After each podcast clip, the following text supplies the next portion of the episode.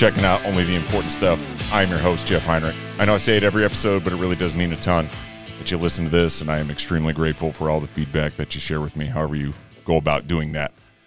Really looking forward to catching up with our guest today. He and I became acquainted during uh, my senior year of college as we went on a wild ride together, which we are definitely going to get into today and discuss at, at length. Um, then, obviously, I graduated. We've both gone on to live our lives. And I've been able to kind of keep up with him via social media, which is one of the blessings of that. And I look forward to learning more about what he's doing because I, I truly do find it fascinating and super interesting. And with all that being said, our guest today and I met and bonded over a love of music, so much so that I would say we were in the greatest band that never made it. At least that's what I tell myself. For sure. Without further ado, the principal of the Hereford Agency. Am I saying that correctly? Hereford, just like Hereford. Uh, it's her Ford truck. All right. Love that. And the former bassist of our band and the owner of obviously the greatest coat jacket that my eyes have ever laid eyes upon, Mr. Casey Phillips. How the hell are you doing, brother? Dude, I'm doing great, man. Couldn't couldn't it couldn't be better if there was two of me. I've never heard that one before. Where'd you pick that up? That was uh I I, th- I don't know somewhere on the campaign trail. I love so that. I, I'm meeting all kinds of characters, but you know the coat. We get in the coat right away. The coat is and in, in intensive care right now. It is off at a place called uh, the Hideaway uh, Fur Place in somewhere in Wyoming, uh, being trying to be rescued because it got. We were out at Sundance and I wore it down the street, and it was like a mob scene it got tried on by 200 people instagram photos and the whole thing and uh, over the course of taking it off and putting it on to other people uh, it like the seam on the left sleeve just oh, gave up no. you know because the thing is like it's a 30 32 pound buffalo coat full length for a guy who's six foot four 300 pounds. Yeah. And uh, it's it's it's a good time. Yeah that thing that is not a subtle piece that you wear out in public, right? Like it is, it's going to attract attention. So I have no doubt that everybody wanted to try it on. Shit, I want to, right? Like, yeah. First time I saw that, I mean, my jaw dropped.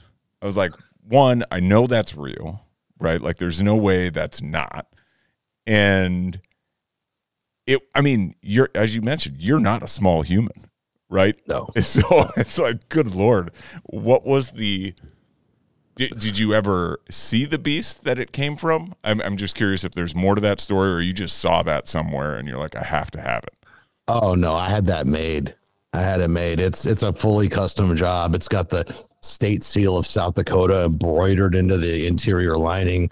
Uh, the bullets are are are button are the buttons are bullets. Yes. Um, you know, it's it's a it's a custom job. I had it made by a guy, uh, Eagle Rock Furs, out in uh, Idaho Falls, Idaho. They're since they were a COVID casualty business, so they're oh, no. no. longer set up. So that's why I'm, I'm I'm dealing with Harry's Hideaway or Hideout to to get, to get to get it repaired. But um, what happened with the impetus of all that was that you know I grew up in Western South Dakota yeah. uh, on a cattle ranch. So five generations of okay. you know hard living men yeah. working working the working the ground you know living in dirt houses uh, literally. And so there's a, a, a photo of my great grandfather and his brothers standing uh, out in front of their sod house in you know 1906 or 1907 uh, during uh, homestead days. And they're it's they're knee deep in snow there's uh, there, there's horses hooked up to a, a sled, a sleigh, right? Oh. And they're standing there with a bottle of you know unlabeled brown uh, liquid, sure. and they're wearing buffalo coats. And Fuck I yeah. thought, you know what? That's probably the most badass thing I've ever seen. Oh yeah. It's kind of you know, and, and there's a reason why uh, that I should have this. And if I ever get ahead enough financially to where I can spare some money for a buffalo coat. That's going to be like my thing. You know, some dudes buy a Corvette. Yeah. You know, the, some dudes, I don't know, you know, watches, everyone, liquor, house. Yeah. Whatever it is. Some, and, and I just wanted a coat, man. So I've got the coat and, uh, it, it's, it's fun. It, I don't think it's wear it a couple times a year. It has to be cold as, I bet. as heck. I bet. To because it is hot. Like I tell people all the time, Gore-Tex ain't got nothing on God, man. These, this thing is hot. I So bet. yeah, yeah. That, that thing's sick. That's sick, and you you you probably post about it like once a year. yeah, once a year when I when I wear it. Yeah, maybe. Yeah, it is so cool. Um, I'll have to see if I can like find a find a picture of that and share with people who because I know people are going to ask me. They're like, I got to see this. Yeah, well, it's CW Phillips on Instagram. I'm public, so you can find it. There it is. There it is. Well, hey, long time no talk, brother. Uh, cheers. I don't know if you're drinking anything right now, but uh, it's good to see your got, face. it's got some Texas whiskey here. Love that. I'm sipping on some Kentucky bourbon. So Uh, so even better. Um, I teased it a few times, but you know, we met in college as members of the band Stuntcock, Yes, which yes. The uh, the, the the the Evel Knievel chicken. hold on. Oh, you got it. Oh, dude. You're That damn right. That thing that thing has survived uh, nine moves and geez, 20 years. The neck's a little worn out. I don't wear it anymore. It just kind of hangs in the hangs in the closet in the event that it, anybody doesn't believe that I was in a band at one point in my life. Um, How often does that happen? you know, I people are more shocked than anything. They're like that didn't know me when I was there. They're like, "You really? Like why?" We knew you were into music, but what made you decide to be in a band and then perform? And I was like, I don't know, man, fuck it. Like you only live once. Like let's see how this goes, right? And you had this badass voice, man.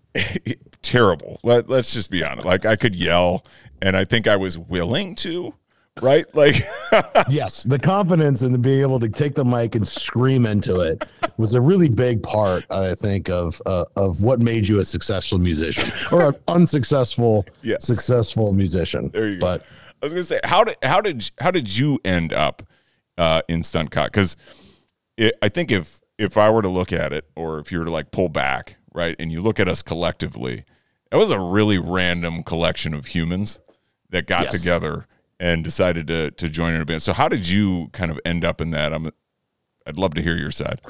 So my, I was roommates with Ray, Okay. Ray Abrams, and uh, you know he's a guitar player. Yeah. and always was pick, always picking you know guitar uh, around the dorms, and uh, you, you know later as we when we lived together. And you know I didn't have a lot of musical background, but when I was at Wyoming, you know I, I jammed a lot with all a lot a lot of these guys. Uh, like all of our neighbors had you know guitars, and nobody, um, no one played bass. Okay. So I was really bad at guitar. I had one, and I would kind of just step in and play a couple bar chords, and you know, like maybe do a little bass riff. And finally, someone said, "Well, we don't have a bass player. Why don't you go to go pick one up?" So I drove down to uh, uh, Denver and went to uh, uh, what we call Guitar Center and bought a, a Fender jazz bass nice. and five string at the time because of course I wanted to be, you know, Flea or uh, you know, or any one of those old metal yeah, uh, Fieldy uh, or yeah, Field, all those guys. hell yeah. Uh, so yeah, Fieldy was what I was thinking of actually. And then um, so then I just started learning scales and it's not like I had a lot of extra time playing football and stuff like that. right. I was me- mediocre at the very best.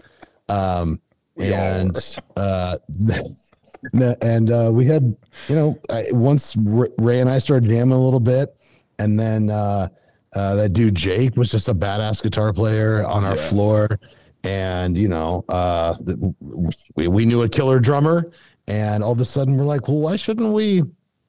Why shouldn't we go in, over to the garage and see if we can write some songs and have some fun? And I mean, I still there's still some of very core memories from me from college is our our shows that we put that we put on. It Yes. was a lot of fun. You know, Absolutely. we packed we packed the house because everybody that wanted to come see us. I think most people had earplugs in. It, yeah, I think. I, well, I, it was it was like this curiosity, right? Like watching a car crash, right? People are like, "Are is this going to be a thing?" And I remember our first show, right? Like standing up there, and you know, we all had copious amounts of liquid courage, you know, coursing through our veins because first one right? And no one's up. And I'm just like yelling at everybody that I can see that I know. I'm like, get the fuck out of your seat. Like, get up here, blah, blah, blah. And we start playing. And then by the end, when we covered Killing in the Name of, I think, because it was Skelly's, right? Yep. I think Skelly's was about to fall over. I think it did fall over. That's why they had to make it into the the park or whatever it is now. Right. Like the, everybody was like, "This is awesome!" Like I had people coming up, and this also blew my mind, saying like, "Did you guys write that?" It's like, what? it's a rage yes. against the machine. Yes. Zach Zach De La yeah, yeah. So never, he could never have been more offended. But yeah, it was. They were. Those were so much. That was so much fun. Even more so, just like hanging out in that garage covered in carpet and just playing, like getting drunk and hanging out and playing. Like that was so much fun. Core core memories for me. For um, sure because yeah, it, it was fun. It was a great release, uh, and it was creative and fun. And I, I think that for me, I mean, it's kind of part of my personality is that somehow I want to be able to do or understand the process behind like everything that sure. I enjoy. Okay. Right. Like filmmaking, I got into that. I made a documentary. You know, music. I started doing that when we started a band. I bought Pro Tools on a credit card. We recorded you know, a mm-hmm. four song demo and did two shows, mm-hmm. you know, then move on to the, you know, move on to the next thing. So, uh, I, I just think that that's one thing that's missing from a lot of the people, especially these days, is this that kind of can do attitude, which is like, hey, we didn't, we had no reason to be a band. No. Yeah. But damn it, we had fun doing it, Absolutely. and I wouldn't trade it for anything. And I've still got, uh, still got the tunes, I think, somewhere on my iPod, you know? That's awesome. a little four song demo. That's awesome. incredible. That's incredible. Um, yeah, you know, like you, you brought up an interesting point there because I was I was going to talk about it at a certain point, but I think like your you definitely challenge a lot of perceptions. I think you know, again, if we were to go back and look at you in this coat, right? Like here's this you're a mountain of a human being, right? Like you're a big dude and you're physically imposing. You got this long beard, you're rocking sweet ass hair, right? You come from the, you know, ranch ranching heritage in South Dakota, but yet mm-hmm. you have a very creative and inquisitive personality that kind of goes against that nature. Right? So are people like very shocked like once like they see you and then they get to know you and they're like, "Holy shit, like, does, does that like, do you get something out of that? Is that like a little bit enjoyable to you to kind of be like, no, I'm not just this like, you know, bare knuckle brawler, right? Well, well, it cuts both ways, right? And uh, I would say uh, it's always been my secret weapon to be able sure. to go through a meeting and people think I'm the dumb jock in the corner. Yeah. And then jump in and have something insightful to say. And it, I don't know, it's opened a lot of doors for me uh, in in my career, and I feel just as confident eh, in a meeting on Madison Avenue in a skyscraper in New York as I do, eh, you know, meetings. A couple old guys over a business deal at the American Legion in mm-hmm. you know mm-hmm. Corinth, Mississippi, right? I, I and so I think that's sort of the um I, I, that that's where it is. Yeah, yes, there's there's a way that being a physically imposing human uh, can certainly cut against you. For sure. But uh, for me, it allows me to, I guess, kind of drop the ego. Yeah. Right. And uh, and not take myself so seriously. Um, I don't really. I feel like I don't have a ton to prove, so then I can be more creative and yeah. I can be more friendly, and I and it is sort of um, it's not it's it's unexpected right? So yeah. if I, I'll take I'll take people by surprise by just walking up and saying hi and being interested in them when when they're they think, wow, I don't want, you know, that that dude with a mullet over there is terrifying. Right, a hundred percent. Yeah, I, I, I, you know, that's kind of what I, I guess, essentially what I was getting at. Right, like mm-hmm. that's mm-hmm. that's it's a super cool quality to be able to possess and not feel like oh man, I have to live up to this perception that others probably have of me before they meet me, right? And to just be like, yeah, I'm gonna I'm gonna buck that trend. And yeah. Well, I've got I've got all kinds of fun disarming stories. I mean, I rode my horse to school. No one else did that, right? Like, come on, like yeah, one room country school with two kids in my class. You know that still still exists. My nephews go there. They ride their horse every you know every first day of school. Like That's awesome. You know, I've I've I've done things. I've been in a silly band. I've made a um, you know a movie that went straight to streaming. I mean, I, you know, it's like you just you, the life's too short to to to to fit into whatever um Box. whatever box everyone else is trying to put you in, Absolutely. right? And we only get one spin around on this rock, so I'm Mhm. I'm going to do all the things I want to do, and I hope everyone wants to come along for the ride. Hundred percent, hundred percent. You hey, do you still play? Oh, You still uh, dabble? well, I've got my uh, my BC Rich Warlock bass hanging on the wall over there. I'll pull that over here, but you know, it's dude, it's it's got a coat of dust on it. I'd I'd love Sure. to say that I say that I play, but Right. it's dude. Every once in a while, I'll plug it in and run some scales and play, uh, you know, Metallica pulling teeth solo because my one party trick.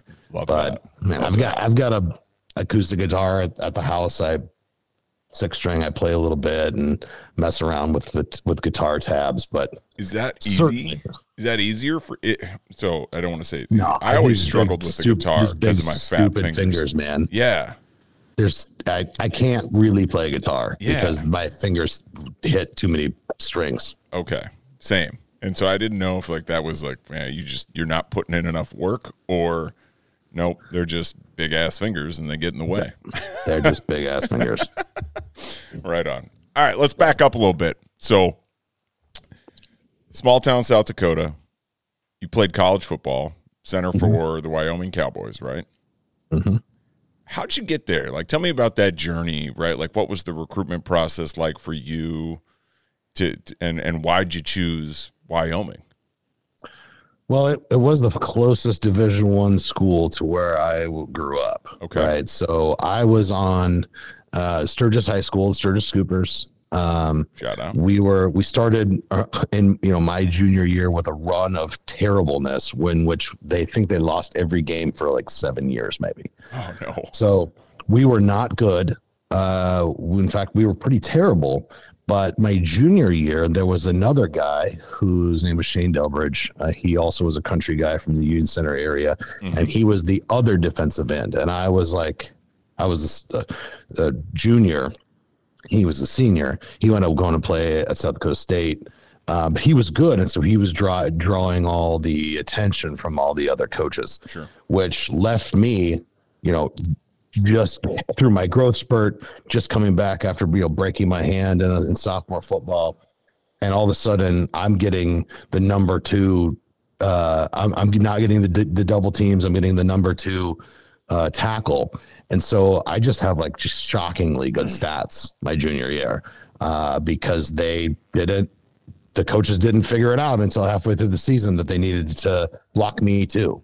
So, um, you know, that kind of got around a little bit. So coach, Sure. coaches started showing up. Uh, but of course, I was on a, a team that wasn't that had a terrible record, didn't win a single game. Um, so they were, but they were still showing up to to recruit me, Yeah. and um, you know that was a, uh, you know, I, but I was getting double teamed every single play, so I didn't have the best senior season. Okay. Uh, so I think that cost me uh, a couple of good looks. Uh, Colorado was really interested in me for a long time. Colorado State, uh, of course, I got um, a lot of interest from Ivy League. Uh, Oh, sure. And so, um, you know, it, it it just became a place where I was looking for different options. And South Dakota State, Augie was making a big, big push. USD made a pretty big push at me. Uh, I still have my my framed letter from Nebraska offer me up uh, to walk on to the Yeah. Huskers Sure. uh, on, on my childhood room wall. Um, but you know, at, at the end of the day, it was six hours away. I had a great visit there. Um, you know, I, I I liked the coaches. They were really kind of hitting their stride. The WAC was was breaking up. It was becoming the Mountain West, mm-hmm. uh, which is an awesome conference now, especially. And uh, you know, Laramie felt a little bit more like a little bit like home, like a little bit of Cowtown. Uh, you know, more Laramie's got more in common with Sturgis than than uh, Sioux Falls does now, especially. Sure. Yeah. Uh, so for me, it was a comfortable place, and uh, I loaded everything up in my truck and threw in my saddle and and went down to to Laramie and had had a really good time. And the yeah, over the course of the time, our coach left after the first season. Our program fell apart, and we uh, wound up in a in a bad situation where we only won two games. And I've been through that before. Sure. And I said, this is not going the way it should. I have seen what it's like in a when, when you're not winning. Everyone gets you know the, it's the vibe is bad. The yeah. the your academics suffer. Your social life is bad.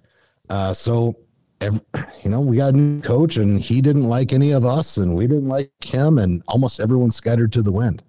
Interesting. So I called state and Augie and said, Hey, are you still looking for a, a you know, a, a center?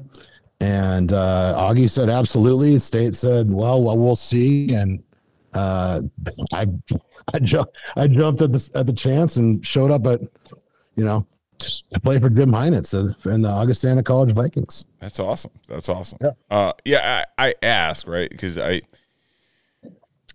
you know, I think a lot of the a lot of the college athletes that I've had on, it's been interesting to hear what went into their choices, right, as to where they wanted to go spend, you know, two, three, four years of their life, and a lot of the guys that I played with, you know, we we kind of accidentally ended up at Augie, you know, and it turned out to be the greatest decision, you know, that we all could have made. And, you know, we've also gone through some, I've had some that they said, like, man, we were just chasing this number and it, I hated it, right? Like the number behind the D, right? Like they just hated it. And, you know, so much that, man, like I've gotten to this point now where, and one of my buddies, Ross, you never met him. He left before you showed up, I think um, he he transferred to K State, and he talks about how it's so much more important to feel like comfortable where you're at versus feeling like you've achieved this next thing because you're probably going to have better success, right? Especially in baseball, where you know talent is scattered across the country, and a lot of times it's just random exposure, right? Like you you you got like this blessing in that you had this dude who was really good and got eyes on you and got you to this place. And you know a lot of times like kids in the midwest just don't get the exposure that you know kids in the south get. Because let's just be honest who wants to come up and watch a football game uh, in november you know, in the heartland. Is that, the, is that, still the way it is? It seems like it's with all the websites and Instagram and MaxPreps. I, I would think that it, it doesn't matter where you're from, you're going to be able to get right in front of every recruiter who is dying to find the next guy. It's a lot different now because uh, Ross actually now he runs a recruiting service down in Texas, and it is a lot different now, especially with Hudl and all those you know video sharing services that you know, kids are able to promote themselves a hell of a lot easier than we were able to right? For, for, us it just it very much felt like chance. Like am i playing at a game and there's a scout or a, a recruiter there and they happen to see me have a good day? And then that kind of snowballs right? But now That's literally what it was when it was. Us or else sending out vhs tapes which we did. I mean my coach my coaches sent out vhs tapes yeah well uh, to, to, colleges uh, on my behalf. I yeah. mean, it's actually that's how it happened. A hundred percent, right? Like, and we played so long ago that football was the only sport that was essentially recorded. Everybody else just played the game. So just play, yeah, just go out play. There's that. We know who won. Yeah. Someone will write it down. If it wasn't in this, if, if somebody wasn't in the stands or the the paper didn't give you a good write up, good luck, right? So, yeah, it it just I find that that whole you know kind of process for all of the people that I've talked to that that were college athletes and just kind of like hearing about their journey, like super fascinating because it is a big part of your life and shapes a lot of who you are, right? Oh, and for sure, for sure. You know, that's that's when we're as men kind of like really figuring our shit out. Right? Like Oh, I didn't figure it out till much later. I knew, dude. Then, oh man, I don't even know if today Casey would even have been friends with the Casey that you that you were hanging out with, man. Like, no, Yeah. figuring my shit out. Nah, man, not till I was like thirty. yeah, well again, part of the process, probably very early stages, right? Like we don't our brain isn't fully formed till we're 25 as men, right? So, yeah, 100% we're starting starting that process and and figuring out like what matters to us, right? Like the relationships that matter, the experiences, all those things. So, yeah, I, uh, what was it like going from Wyoming to Augie, right? Um being kind of the the new guy walking in and kind of inserting yourself into a class that maybe had already been together. Was that tough? Oh, it was it was absolutely tough. I mean, you know, those guys gave me a uh, they looked at me very skeptically, which they should have. Sure. Um, I suppose that uh, I came in a little hot. Yeah. right? Because I, you know, I knew that they were going to be judging me from the day one. Uh, I think uh, the one thing that I knew for sure that I was going to do was fight somebody at the first practice. and because at, uh, at at Wyoming, I mean, I was I was scout team and I was playing against an All American. Mhm. And so he would, you know, throw me around and, and toss me around. And then I, I remember this this guy, uh, who's still a good friend to this day, Bill Bullard, uh, junior college transfer, you know, picked me up one time. And I mean, I was like, I was 18, uh, 230 pounds, six foot four, blocking an all American nose tackle who could bench 500 pounds. Sure. Um, and so he he grabbed me and he said, "Listen, you're not going to get any respect unless you smack him in the face, right? If he's gonna if he's gonna hit you after the play, like you have to hit him." Yeah. And I thought, "What are you talking about? Like that's not." You know, you don't hit your own teammates. And he goes, "No, this is the big leagues, dude. You, you, you, you smack him in the helmet and and and, and spit him, spit in his eye." And I thought, "No, there's no way." Well, you know, the next time he did it, I turned around and smacked him in his helmet, and he was stunned. But then he just laughed and slapped me on the butt, and was like, "Let's go!" You know, Yeah. like he was actually excited Sure. that I that I stood up for myself. Yeah, that you had some And- fight, some fire. Yeah, yeah, he he was looking for that. So coming into Augie, two years, in, you know, two those guys have been together for a couple of years, Yeah. Uh, and I thought, well, the first the first time anybody steps out of line uh, or says or does anything or says anything, I'm going to hit them. Sure. And uh, it was it was a a moment of historical moment in Augustana football because that was like the first time that anyone had ever gotten in a fight at this Christian college and with Falls.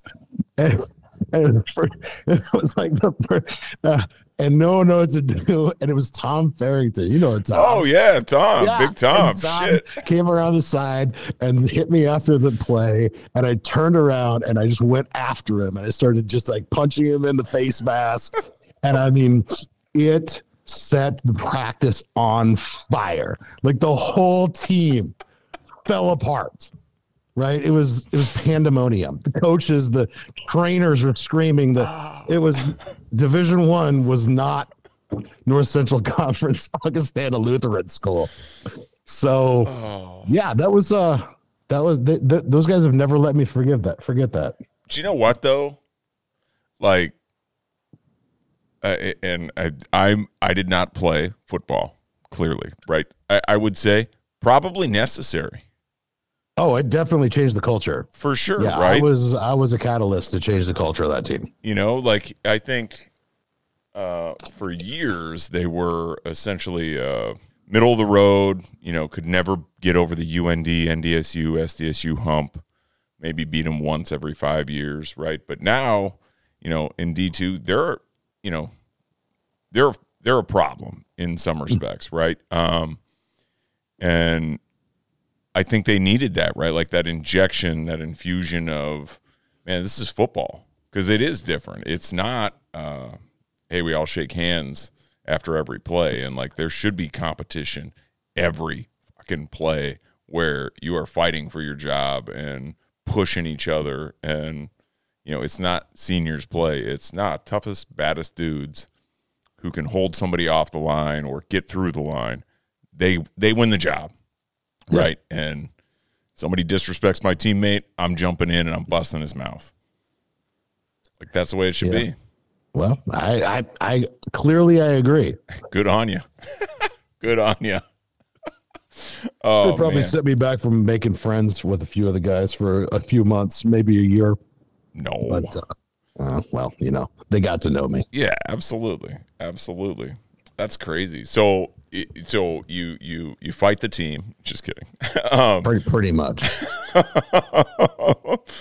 but then, like, how long does it take before you kind of like feel like uh, assimilated slash part of the team, and not Oh, having was, to prove it was yourself? pretty. It was pretty immediate. I mean, these guys, these are nice guys. It's just the way dudes you know, are. you too. know all you know all these guys. I mean, you could run through half of their names right now off the top of your head, Yep. and they're they're still good. They're good humans, and you know, sure they were a little uh, they they were a little shocked at my my demeanor, and maybe they didn't agree with it. But you know, pretty quickly after practice, I was then that guy, right? Which then you bet it's better than being nobody. For sure. So I was I was that guy that tangled up with Tom, and everyone loved Tom, and so then he, you know, he didn't care, and uh, then we were then we were uh, we're all buddies right after that. That's awesome. That's awesome. And It's then a, t- it's a team, you know. hundred percent, right? And so, like the rest of your experience there, just like what you were hoping for out of college athletics, right? Because you know, obviously, like Wyoming, like it was a good, you know, the experience was what it was, but it was going the wrong. Like, was it what you were looking for out of college football, or did it provide you with what you were looking for? It got me where I wanted to go in life. I think. Mm-hmm. um, you know, th- I think once I got to Augie, like I wanted to play college football because I was I was pretty good at it. Mm-hmm. Um, I wanted to win some games, but uh, I'm I'm coming out of two programs in a row where I lost everything all the time. Sure. So, you know, I I would say that what I wanted out of sports was to was to finish out, play as much as I could, not get hurt. Um, you know, I got I got some looks to go to Canada, Canadian League, or Europe. Yeah. Uh, I got a really good chance to go to the WWF after college. Oh, gotta But, uh, and that. you know that would have been, I think, more fun because they want they pay a little better. Actually, the Canadian League plays like fifty grand a year, and you know, I my body wasn't holding up like it should. I didn't think that I was gonna make it to the next level, Sure. mostly because like those the way I have like uh, a kind of weird gait. I kind of like walk like a duck, so it's uh, a little bit of an issue. Uh, probably kept me out of the NFL or, or or or continuing my career. But you know, I made good friends, and I got what I found at Augustana was um, good people and and learning about um, uh, you know learning about things outside of football, and then then it led me to my passion, which I still work in to this day, which is politics. Okay. And once I found politics, uh, which I found at Augustana, uh, that's what really uh, gave me new direction in life and uh, put me on a path to where I am today. What? So, what at Augie led you to politics?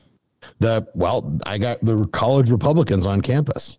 Um, they were inter- they were working for a, a guy named Steve Kirby who's running for governor, and they kind of recruited me because they needed some help uh, unloading signs, and I was a big football player. And then they took me to their meeting, and they brought in some speakers to campus, and then they threw me out in front of the news cameras because I looked like I don't look like your normal college politics activists, right? Like, Sure. so they said, well, what about the guy with the, what about the 300 pound center with the long hair? Put him on TV. And then I was able to, you know, fumble my way through something and put uh, sentence together. And all of a sudden, people were wondering who I was and and and and calling and trying to get me to work on their campaigns. And and here we are. We are, however many years later, 20, 20 years later now. So it just stayed from that. I want to fall back. Sorry, back to back to athletics because I know in baseball, and then we're going to get into that. In baseball, especially for me, I went from again small town. You're playing 20, maybe 30 games in a summer to you go to college, full time job essentially, right? You playing mm-hmm. fall ball in the winter. You got two day workouts. Then you're playing 50, 60 games in the spring slash early summer. Then you're doing summer ball. At the end, you know, were were options there? Sure. Personally, did I want to pursue them? Absolutely. I was so burnt out. Um, at the end of college. Did you get, did you have that feeling as well, or was it more of it's just the end of the road and it's time to move on? Because God, I can't tell you how many guys that I went to school with that all felt that way. Even even having like they got drafted right, and they're just like you know I was still just close to being done. Like it's it's way more than you think it is. So I didn't know if that translated into football as well. Baseball and your body are a little bit different, right? Like you can play baseball longer. I mean, I guess there's more games and more stuff, but you know, it's it's football is so hard on your body. And today, even to this day, like there's things I maybe wish I wouldn't have played quite as long, honestly. Uh, now sure. when I get out of bed, uh, but 100%. it's it's uh no, I, I think I was just this was the end of the road, and it's time for the next challenge. Sure. And that's kind of how I've I've uh, I've met everything you know before or since. And you know, my goal growing up was always to play Division One football. I did that mm-hmm. for a mm-hmm. while. It didn't work out, so I finished up in Division Two, and I enjoyed the hell out of it. Made some great friends, and you know, then it was not, it's time for the next thing. Yeah. Right. I don't let the grass grow into my boots for too long. And I don't, and I definitely don't pine away and say, wish what could have been. Right. You know, do sure. the thing, get it done, move on, find the next challenge. Absolutely. What's the next hill to climb? Absolutely. Talk to me about this WWF thing. so I, you know, I'm, I went to high school in Sturgis. Sure. Uh, where is we have a massive world's largest motorcycle rally and yeah. uh, they have. I was I've been bouncing at a what it was basically a Hell's Angels bar since I was sixteen. Okay. Okay. Right. So I was a bouncer and a bar back, uh, the Broken Spoke Saloon. Um, from the time I was 16 till the time I was like 24, 25, I stopped. Um, so that's when I learned a lot about, you know, how to disarm a man with a knife, uh, also how to, you know, uh, stock a cooler of beer, uh, how much ice you need for two tractor trailer loads of uh, of Coors Light.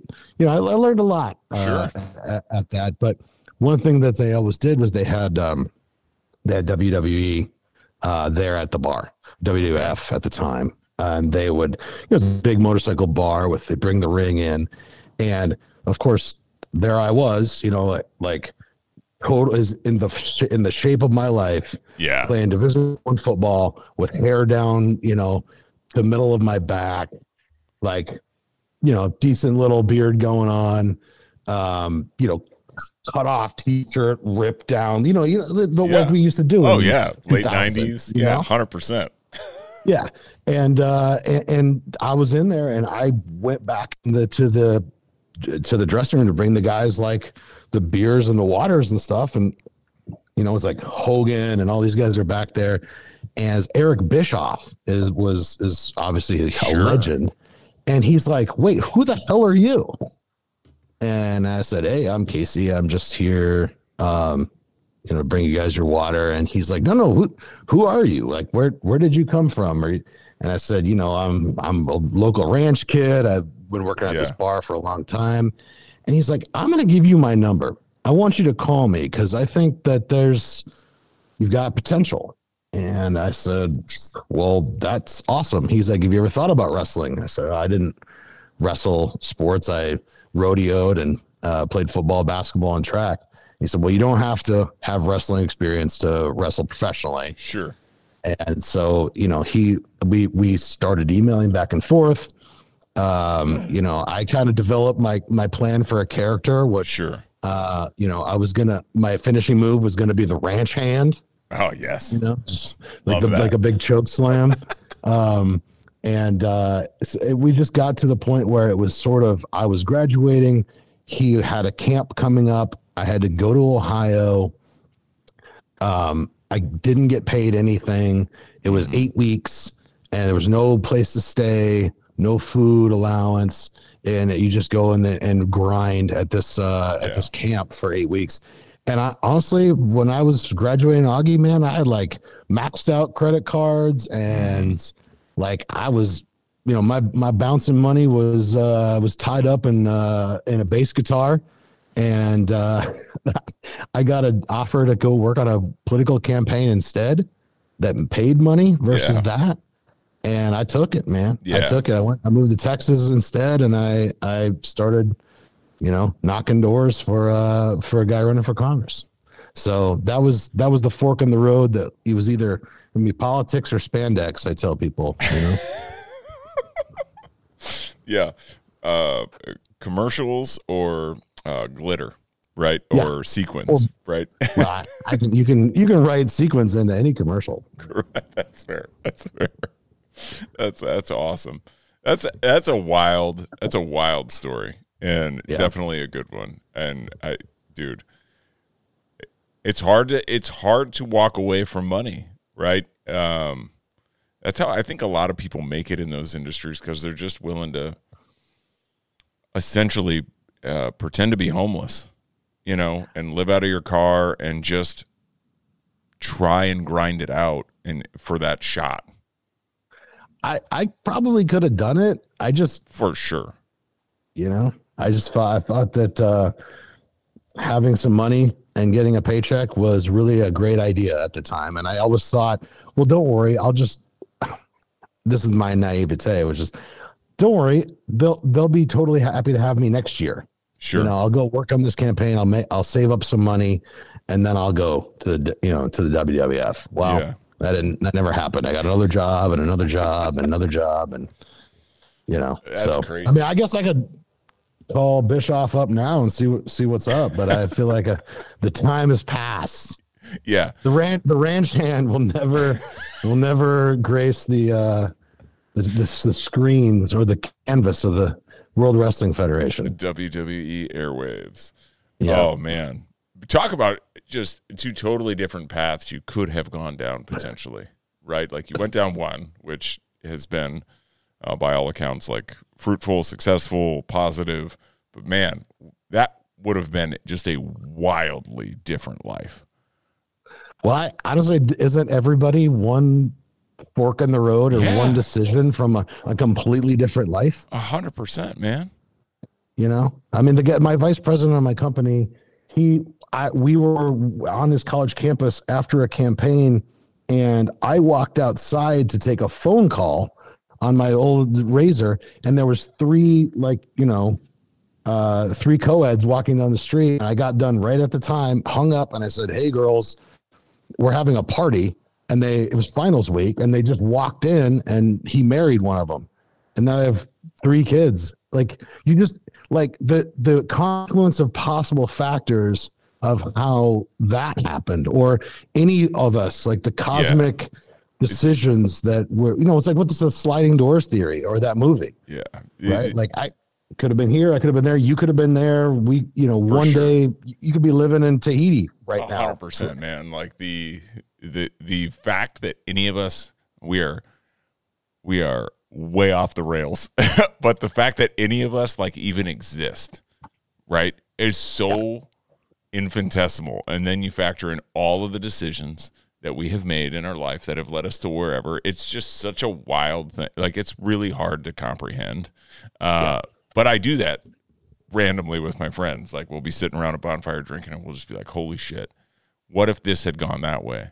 Think of how much different your life had, would have been. Not like wish I could have, but what if?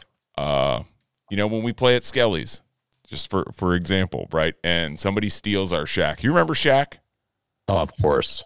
Yeah, so we we we had this Shaq that we that we had stolen from Burger King. Because I haven't thought about this story in ages, since that night. right?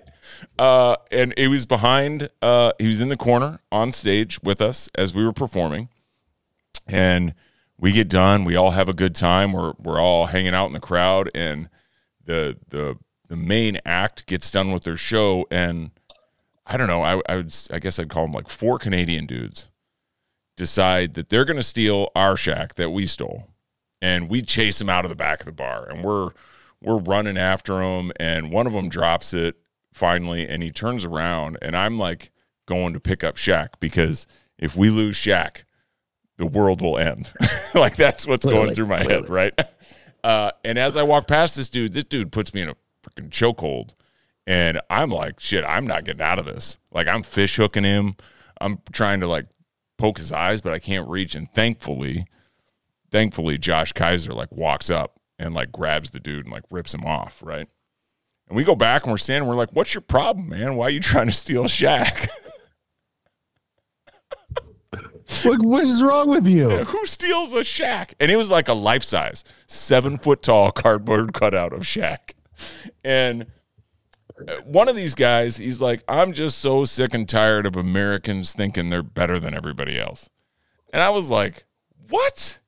Also, you're the dude who choked me. Here comes 95 from my right hand. And that dude went to sleep so quickly. But again, just yes. again, confluence of events. What if he never wakes up? Right? Like, right. how much different is my life? Right? Like, hilarious story. Thankfully, he woke up and they just, you know, they got him in his car and they drove off. But what a wild deal. Like, my life could be dramatically different had that, yeah, you know, the stupidity of being 21 years old, right? Like, just it's you know terrible decision and well, I'm somewhere else. Yeah, I I uh I, I came out the back door just in time to see you lay that dude flat on his back and put him to sleep. It was pretty amazing. I I was not prepared. You know, I was like, da da da. Oh, uh, th- someone said they stole a Shaq, and here I, I'm like coming down, then walk out the back door, and all of a sudden I just see Jeff turn on the dude and like push hips, bam, dude was snoring before he hit the ground. And I was like, ooh. Your reaction was the probably my favorite part of that. Like you you were just like, holy shit, like you're asleep, dude. so dumb.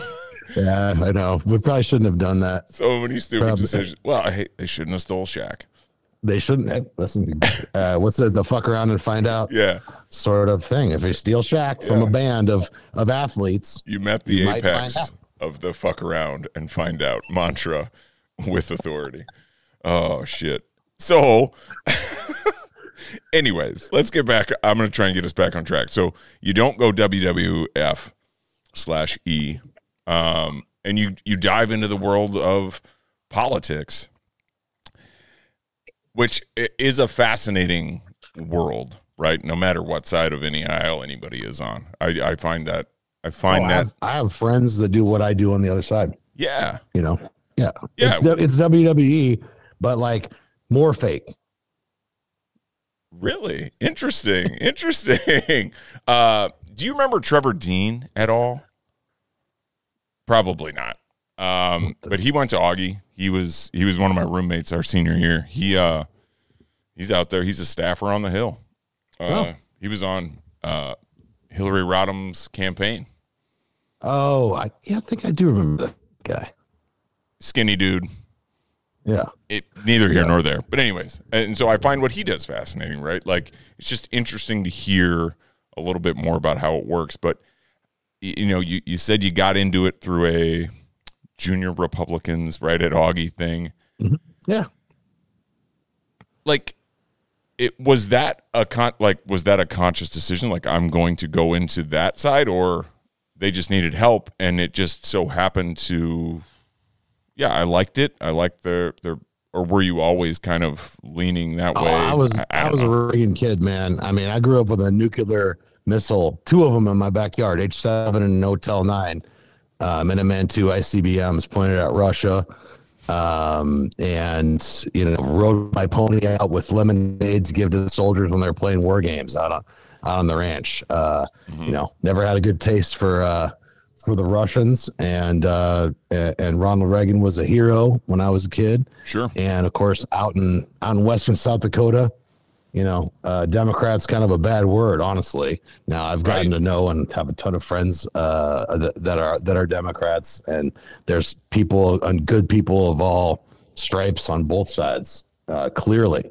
But um, for me, you know, I'm a Second Amendment absolutist, Uh, you know, like that's just not, and that's not something I'm willing to negotiate with anybody. And free speech and individual liberties. And so I'm, I'm just, I'm maybe not the most um, ideologically pure guy on this side or that side. Obviously, crossover and a ton of different issues, but yeah. Um, but I think that actually helps me a lot in winning sort of swing seat races. So it's just kind of my my thing.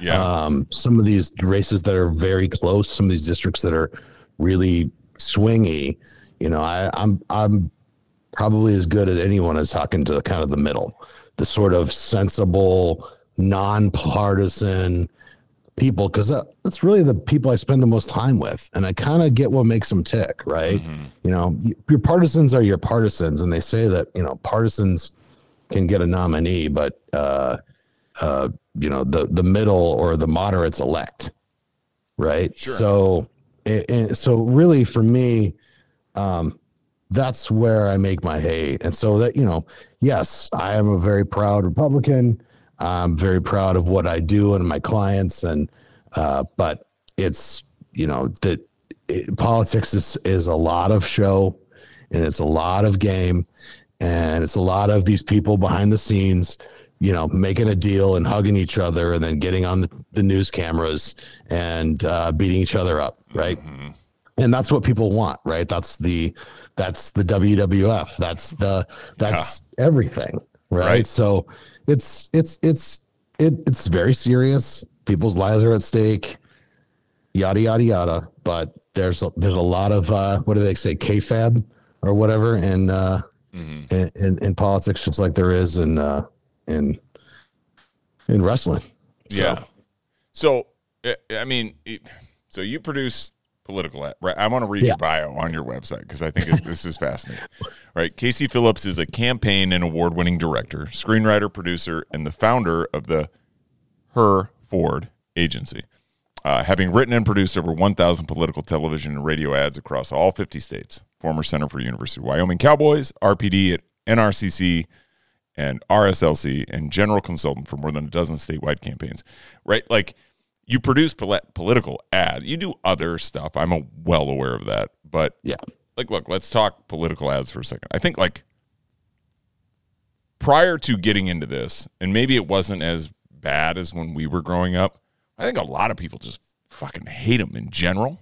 Yes. Right? Like yes. Uh, campaign season uh, watching TV during campaign season is the worst, like one of the worst experiences of your life because they're yes. just on repeat over and over and over, right? You're welcome. Yeah. I mean, it's good for you, hundred percent, dude. Right? Like I, I, I'm. It is what it is. I, I will. I, I do. I, I, I've watched a lot of yours. I, their yours are fun, right? Like I like them. I think they're whether or not I agree with them. I like whether or not I agree with the message, the storytelling and or the theatrical nature of them to me is really fun, right? um, and so I don't mind watching those. But man, they're just inundating and overwhelming.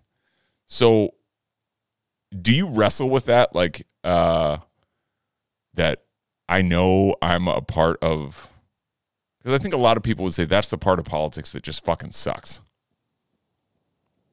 right? The as you mentioned, they'll get behind closed doors and they're normal humans to each other, but then they go out and kind of promote the the bashing of heads, if you will, mm-hmm. right? It, do you wrestle with that? I, I, not that, not wrestle with it. I mean, it's just part of the gig now. It's what you got to do, right? Like I'm, I produce a podcast. Uh, I two, right, and one of them is we talk about it all the time we're so middle of the road and we we agree on a lot of things. And we we acknowledge like that's not going to get us billions of views. We know that but we're okay with it right? Like we don't right. want to sit there and yell at each other because it's just i don't want to yell at my friends. Uh, like i don't know. Like what are your thoughts on that in general? Just like political ads and like where they're at. Is it necessary still do you think? Do you think they influence? I don't know. Oh absolutely. They influence a ton. I mean, I I I got data out of the field in a poll today, and uh, you know we're we are having we're you know, uh, my guy was up by 10 points in the last poll and we ran uh, two full messages and he's up by 20 points. So, I mean, it, it absolutely TV is still king. Uh, mm-hmm. Obviously, digital media is, is, is a part of it. Yeah. Connected TV is extremely important uh, to us right now. Um, yeah. I, so I think there's two sides of my job and I think people will, uh, will find this interesting, but yeah, being able to go and, and meet with someone who's a first time candidate and wants to tell their story and I'm listening to them and we're you know vibing at the kitchen table and we're we find out that you know they got a passion for something and we can turn that into uh, a fun ad or you know their, their family plays dodgeball on the weekends mm-hmm. and they've got four kids and all of a sudden we can make a dodgeball ad or or we found out this member of congress was the two-time dodge county cream puff eating champion and we made an ad about you know he's coming to dc because he's hungry you know like sure. and that's that is fun right? That's one thing. You know where the money is right now uh, for better or for worse in this business is is is super PAC and attack ads. Yeah. and that's the stuff everybody hates. No one no one doesn't want to see oh this person's running for governor. Here's their life story. Okay i'll i'll watch that. Like i gotta have a governor. Yeah. maybe this person's good. Sure. Or maybe this person maybe this person's bad. Like tell me why you're good. That's I, no i'm no one's offended by that right? Um but what they are uh, offended by is the other things that i do which is uh, go and you know someone hands me a dossier on a you know a, a church going grandfather of 17 who raised fees once as a county supervisor mm-hmm. and i've got to go uh, you know tear that dude limb from limb and say he's the worst thing that anyone's ever seen which clearly affects everyone and clearly is brings the uh the level uh the, you know ratchets up the level of animosity among everybody. Yeah. Um but you know that the it, it's human nature man. People also, people yeah, love just, the fight. They love the fight. Why yeah. do you think they showed up and watched gladiators kill each other? Right. And and and guys smashing each other on the football field? Like it's just part of who we are. Right. And they want the fight and they want to make sure that you really want the job and then they're going to go tell everybody that they hated it, but they might be watching with one eye open. For you sure. like, oh, what uh, what is they saying about him? What is she saying about him? Exactly. Okay. Right. You know, we got these. Uh, my wife watches all these TV shows where the women just yell at each other. It sounds like chickens. Yeah, same shit over and over again. Same. And my wife just does mad, and she's she's no good, and she's no good, and how could you say this about me? And politics becomes a, a, becomes a lens. It, it's it, it's it is culture, right? It's made hundred percent. I say the, the problem with politics is made up of people, and you know, you know, think about the. Do you know four hundred and thirty five good people in your life? No. Nope. Right. Right. Like, do you nope. like what is the percentage of like people who you're like, you know what, that guy's smart enough to make decisions for all of us? It's not high. No. So and the self selection is not is not good. But we're we're in, an imperfect system. For me, uh, I think it's it's the best that everyone can decide. Hey, I'm going to go do this. Yes, and right, and you know we're gonna it. We'll, I'm going to make it as easy as possible or as hard as possible. Sure. Uh, but it's an industry that is growing all the time. People are very, very passionate about politics, one side or the other, or or passionately hate it. One, yeah. It could. There's three ways there. Um, and I, I, I don't know. It, to me, it's part of that competition. It's part of that stuff that that drives me in everything I've ever done from from sports to now, which is that every day I get up and I get to get uh I I get to fight. Yeah. And it you know, sure I I my favorite thing in the world is telling stories. Yeah. And that plus getting getting some competition. I mean, it's the best job out there. Yeah. So other than other than being a cowboy, which I I pretend to do from you know about once a month on the plains of western South Dakota, but otherwise we we mix it up.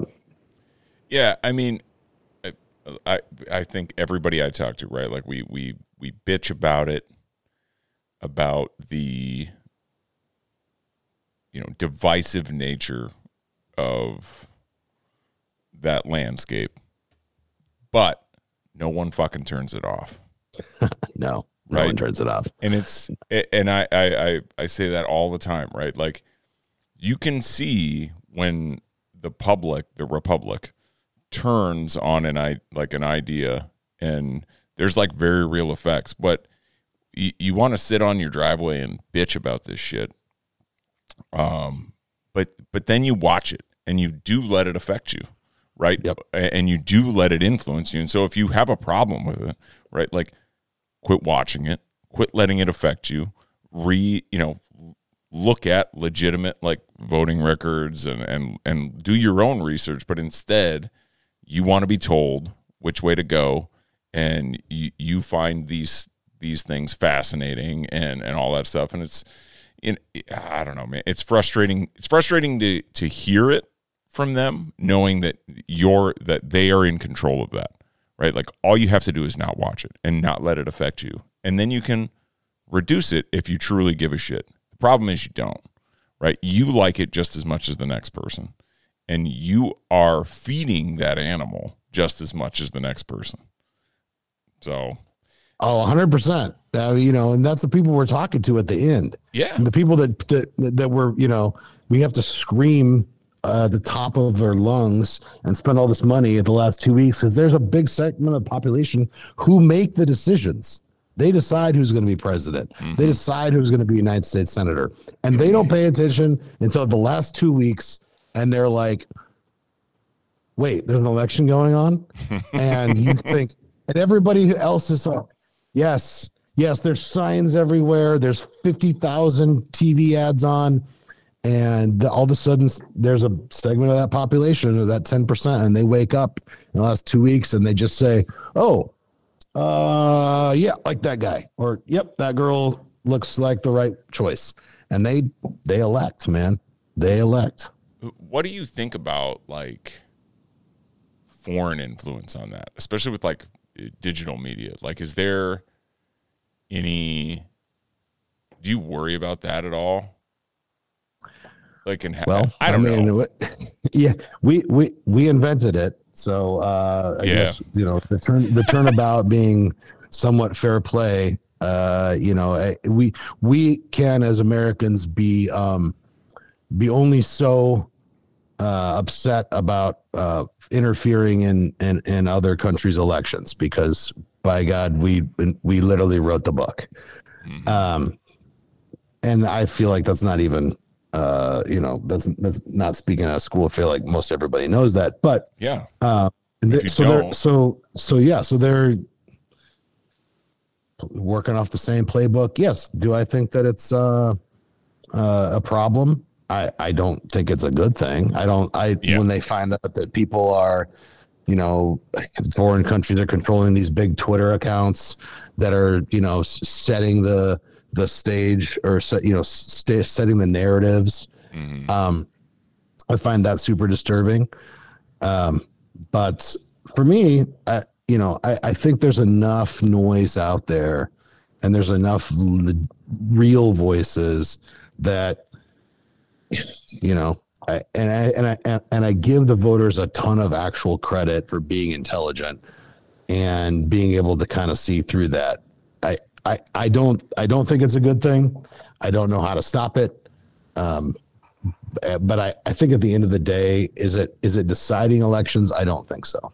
okay that's an interesting perspective that's good right Yeah. because they, they they you know everybody wants to bitch about it all the time I don't think they're deciding our elections. I think we're still deciding our elections. yeah that's good Um, that's good to hear You know, they they may be interjecting, you know, different uh, stuff into it, Interesting or, narratives. You know, trying to distract from this, or yeah you know, they got an army of troll bots or whatever it is. But, you know, I still think most elections aren't super close, right? And then everything's so spread out. And um I, I, I still I still don't think it's ruining our democracy. yeah Uh, but I think we should fight it in every every place we find yeah, it. tooth and nail, right? Um, Yeah.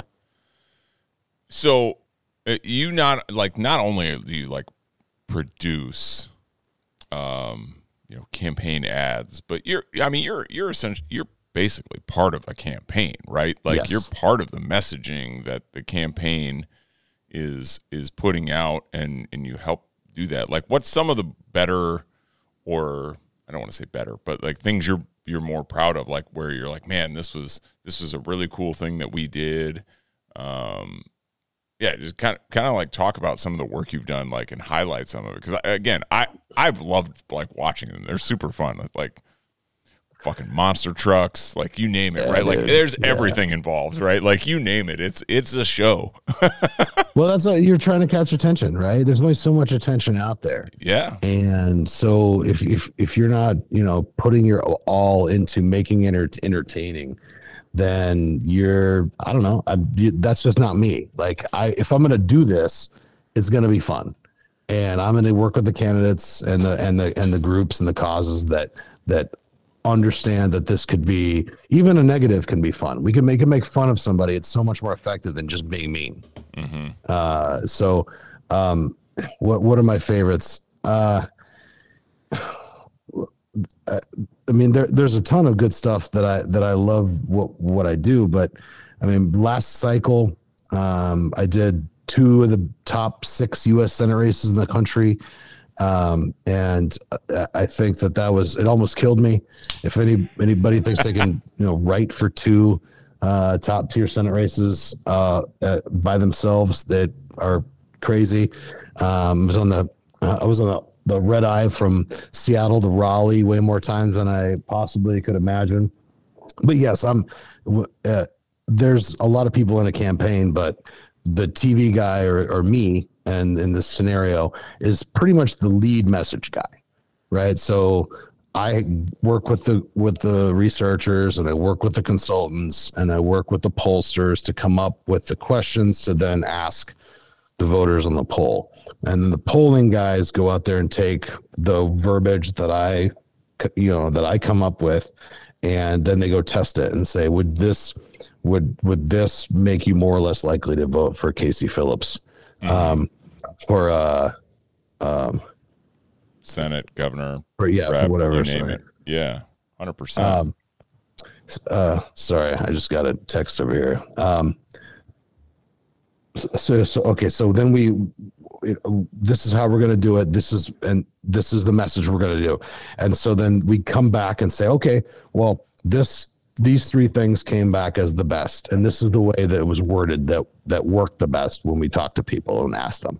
So then I may make two or three different versions of the same piece of video creative with like slightly different um with, with using this one using this one then, use, then i might go out there and have those tested on like an online panel sure. so then all of a sudden i say okay i have now a tested message that's moving people from undecided towards my person or from being leaning towards that other their opponent to undecided. Yeah. and it's working at a, at a rate that's worth spending money on. And then then i'll take that and try to package it into the most eye-catching package that i possibly can. And then we're going to go put it out on jeopardy or Love wheel of fortune Love you know that. depending on depending on who you're depending on who you're targeting right if you're Sure. if you're targeting you know seniors uh you can just you can find them all on on wheel of fortune and jeopardy right so but if 100%. but if i you know then i got to make a same another version of the ad uh with a little slightly different messaging for the under 50 crowd and then we'll beat that up on fa- on instagram i made like a parody ad of like all my own ads that's Yeah. on my Instagram as well. And it was the fact that we were all the ads we were making last cycle were about uh were about uh inflation. Sure. And so I had all these candidates standing in grocery stores being like, eggs are up this much and pork chops. Oh my gosh, bacon is this. Right. And so I I made like 40 of those yeah. right and so it's like you know you're trying to have, find like a fun way to to end it like you know, the candidate comes in and he's trying to sneak like a bag of m&ms in the cart and the wife's like you know you're too fat like put those back so you, you come up with different ways i mean don bacon in nebraska too You know, we he was did all the things, and then he came home and he just had a whole sack of bacon. And then his wife's like, "Why? What are you doing?" He goes like, "Oh, I'm bringing home the bacon." Clearly, right? You know, like so you kind of come like dad jokes are the, at the heart of uh, of what I do. Um, but but but so you you have that, and then I made this parody ad. Uh, and the parody ad was I kept telling everyone we're not talking to like my wife's demographic Yeah. because my wife doesn't have a clue how much a gallon of milk costs. Sure. She has absolutely no idea, right? She buys stuff on an app and shows up and picks it up, or sometimes has it delivered, or just runs the card, and that's fine. Yeah. So it was really about it was about charcuterie, eyelash extensions, um, prosecco prices, and it's it's amazing. It's like Joe Biden ruined literally everything, right? Like, so I'm gonna send that to you. So I mean, like you gotta take yourself too seriously. So Right. like my favorite ad is the parody of all the ads that I made Absolutely. for the public, and that's my favorite. But you know, last last time, uh, you know, I think I'm really proud of all the things we did for Tiffany Smiley, uh, who ran for senate out in Washington State, and then Ted Budd, which is definitely the race of my career, uh, definitely a career maker. Uh, open seat U.S. Senate race in North Carolina. Uh, took a, a guy I've been working with for eight years and made a U.S. senator uh, in a swing state. So to me, that's you know that's the that was the hey I'm I'm I'm here. Like, Yeah. that's that's the super the Senate races are the Super Bowl of our business, unless you're talking about presidentials. Sure. And presidentials are what I've always been told they're a game for young operatives and old consultants, and I don't believe I am either at this Okay. point. Sure. So I've I've managed to stay out of of the presidential um, all the way through the career, but Senate races are pretty big and important, and uh, I'm sure I'll take a presidential sometime. Sure. Uh, but you know, this isn't it's not the time right now. But yeah, the things that I love doing, just like you said, um, big props, lots of fun. Yeah. I mean, Ted Ted Budd let me have the monster trucks, but he did cut my budget for the trained eagle that I found. So my plan was, I'm Ted Budd, right, and then screaming eagle comes in and lands on his on his arm, and then you know, and then I, and I approve this message, right? Like that was my, like who doesn't want that? yeah. And they said that was the budget. The eagle was too much money, so I didn't get to do that one. so good. But so good. but we did we did have to find monster trucks and i will tell anybody that needs a monster truck i wrote the script and the consult the rest arrested consultant team loved it but they said listen man we got to shoot this in three weeks how are you going to find a monster truck and i said listen man i don't i don't know everything but i know rednecks and i know somewhere in north carolina. Oh. Somebody had a inheritance or won the powerball and they bought a monster truck and it's sitting in the shed and their wife is mad or their husband's mad that it's not making any money. Hundred percent. and so i found this facebook group called used monster truck parts swap meet. I swear to god it exists. I applied for membership. It's got like 3000 like members right? And so then i post on there i said paid gig monster truck in this you know uh winston-salem north carolina you know on Sure. this date let us let me know if you find anybody and it was like my phone was going to Start on fire. down I yeah bet. start on fire it I was bet, just dude. every people are bidding against each other people are like dude i'll do it for free like i just i need to get this thing i need to do something with this monster truck so I wound up getting two for the budget i had for one That's awesome. That's awesome. yeah, Yeah. we had uh we got some truck we had some cars and we we superimposed like the liberal agenda like on front of it and so we had Ted Budd's monster truck crush the biden agenda or whatever and So it is you know if you're not having fun doing this man why are you doing it All right. You mentioned dad jokes. We're gonna get into being a Yeah. dad. I gotta ask. All right, you got I don't know, eight or nine uh, what people are saying about your ads. I want to ask which one do you take the most pride in? Okay. So first, absolutely savage by Pat McAfee show. I don't know what yep. it's about. Next, in the history of campaign videos, it would be hard to find one better by the Anniston Star in Alabama. Mind blowing and wildly entertaining, AL.com. Must see to believe TV. It just, it doesn't just cut through, it rolls over the competition. Vile by CNN. Yes, I'm very proud of that one. the distilled essence of contemporary conservatism by the Washington Post. You're I'm, welcome. I'm a big critic of political ads. I think these ad meisters make a ton of money and usually do lousy ads. This is a great ad by Laura Ingraham And five much must watch campaign ads from this week. Alexandra Marquez, NBC News. Which one which one do you take the most pride in? vile. 100%. Absolutely. Absolutely. As long as CNN's saying that my stuff is bad, then I know it's working. Right. right. If, they're, if they're angry about it, like that's that's where I'm at, man. So uh, good. That, so that ad, I think that was in response to the ad where I rented a suborbital rocket and shot like CRT books into space. Okay. So that was a big one. Um, and uh, then we had that, that rolls over the competition. That was uh, Ted Budd's monster truck ad, mm-hmm. and um, I think what was it? Uh, the other one was where I had a flamethrower uh, that we burned uh, the Green New Deal, the the bill. sure, you know. And so yeah, this girl, she like, you know, you don't know she's what she's doing. All of a sudden, like, pop Elon Musk's like flamethrower. Mm-hmm. She lights it up and then she burns it, and we you know had it all covered in lighter fluid, and it just goes.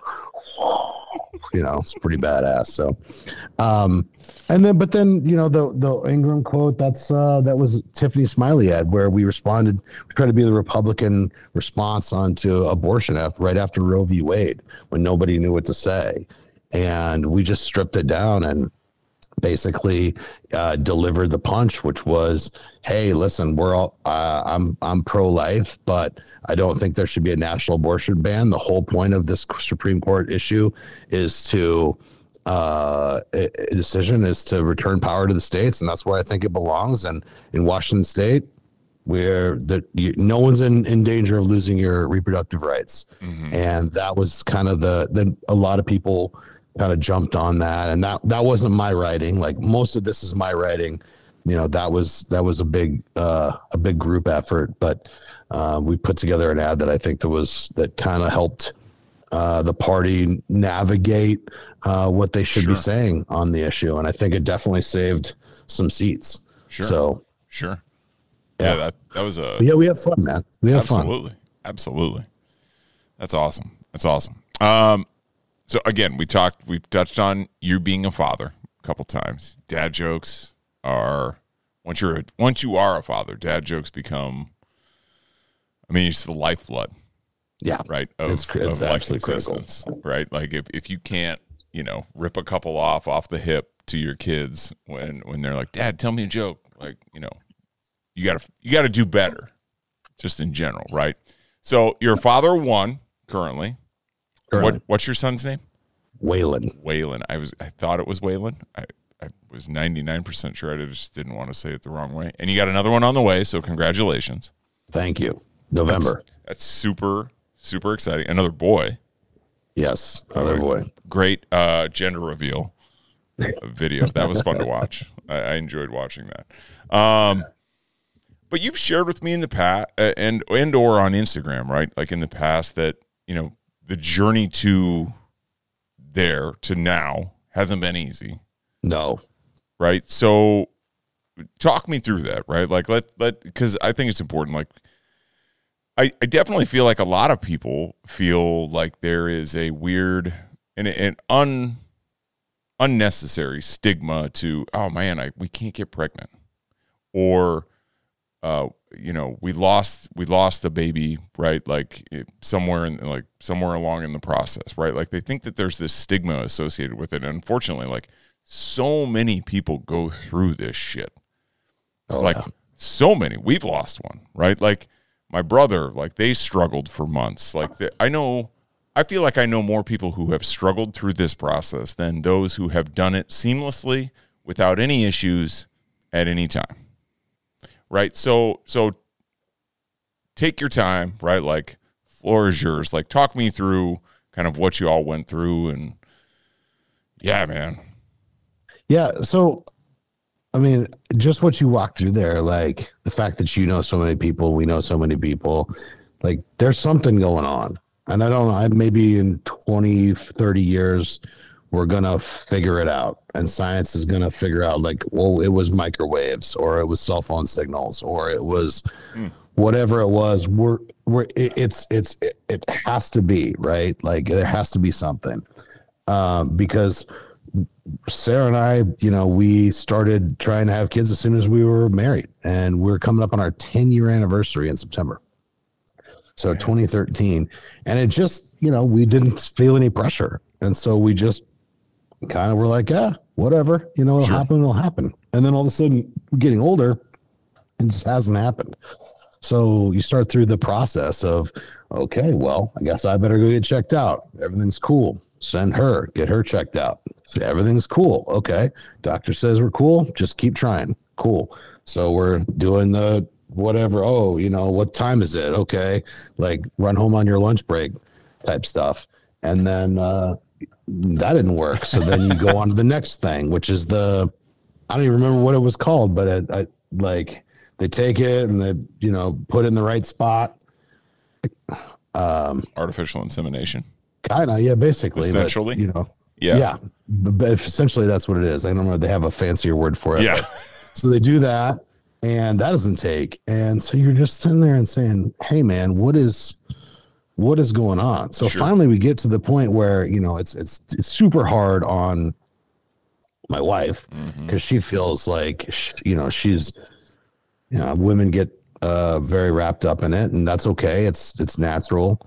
Um, you know, I I'm okay either way with how everything goes, but she's, um, you know, starting to feel the clock ticking, I think. So we decided to go with the IVF route. And the IVF route was obviously very expensive, took a lot of time, a lot of, um, uh, a lot of shots, a lot of emotional, you know, ups and downs. Like don't, don't ever think that it's not a hard road. Right. So, uh, we went through two egg retrievals, we we we lost one at 13 weeks, um, which was right. just absolutely devastating yeah. uh, to us. Um, at that point, I literally bought like a camper van, and we just like hit the road and drove around the country for eight weeks, just trying to get ourselves back to being able to communicate and uh, mm-hmm. and try again. Right, like that mm-hmm. to to us we were just in a place we were in a dark dark place yeah um and then we kind of came back out of it and and tried again and had to do a whole new egg retrieval and everything. And um then we got the got one that stuck and that's Waylon and that's been just fatherhood has hit me like a dump truck. It has been the greatest thing that's ever happened to me. Um we're just so happy that it you know, whatever route road it took, whatever mile we had to, to climb, however much it costs, um, nothing matters. And I think yeah. my father told me, uh, the, I mean, he's told me a lot of great things. My dad is a very, very wise man he's a he's like an elder statesman cowboy uh, in western South Dakota, a very John Dutton esque, you know, younger cowboys that. come come to come to him and learn about yeah. you know how to how to be a cowboy now. Yeah. And, Love. Um, you know, it was it was it was about my former business partner, and he had a son. Uh, he had his brother had a son who has special needs, and and he came to me and said, you know, I I think I'm gonna have to come up with some money to help um, to help to help them buy a house near the hospital mm-hmm. so that they can live there. And uh, you know, I I was telling my dad, I said, you know, this is what a, what a deal. Like we're gonna have he's gonna have to go and you know we're our company's doing fine, but this is a lot of money, and he's gonna have to do it. And and all of a sudden, and my dad just looked at me and he said, "Hey, if it's not for family, then what the fuck is money for? For sure. And that hit me so hard. And that's what I kept thinking every time that we were looking at, at you know, at, at whatever we are going to do next. Mm-hmm. And it was like, what is money for if it's not for for your family and not for making sure that you can do the things that you have to do to to have a family. And right. so now I realize I'm very fortunate. I've been successful in life, and we can afford the best doctors, and uh, not everyone can. And so we know that we're very very lucky. But uh, having Waylon has been, uh, you know, the, the, the most rewarding thing that we've ever done. And uh, we have uh, have another embryo and so we were getting ready to uh, to to start IVF round two, and Sarah was in there meeting with the doctors, and it's been time, and we should get ready for number two, and boom, she was already pregnant. So fuck yeah. Yeah, right. Like what a what a thing to happen. Hell like yeah, your body dude. figures it out. So the only person that was upset was my fertility doctor's not getting his country club membership paid for this year, I guess. Yeah. So, but we're having another boy, and that that was funny. My wife threw out all the boy stuff because the other embryo was a girl.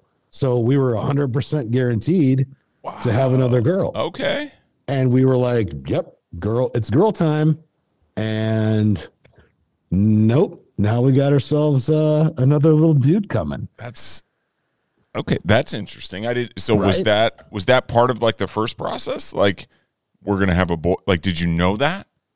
Yeah, like, we knew. You know, you know, you do the all the testing. It's like after you know hundreds of thousands of dollars yeah. to do this thing. Sure. Then they say, then they say, hey, would you like to have them all tested for like chrome, you know, chromosome yeah. abnormalities and all this stuff? Sure. To make sure, and then they grade them all out. Um, and you're like, yeah. Oh, yeah. It's another six hundred bucks. Yeah. Sure. Yep. T- test them. You know, let's point, make. Who gives a shit? After yeah. all this shit, like yeah. let's let's let's test it. So we tested, and I mean, it's like the A plus plus boy, you know, A plus girl.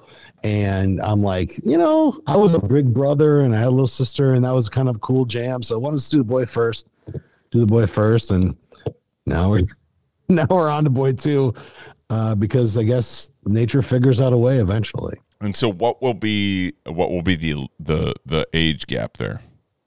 Uh, right at two years, so twenty three months. God, they're in all likelihood just gonna be dudes to each other, right? Like just yeah, nothing but you, you, know dead legs and you know wrestling matches in the living room and on mom and dad's bed, like nonstop, right? Like you know that's how it's gonna. The younger is gonna pick all the fights too. So, so my sister has four sons between uh, like nine and a year, and they all live on the ranch now in western South Dakota, and they are feral.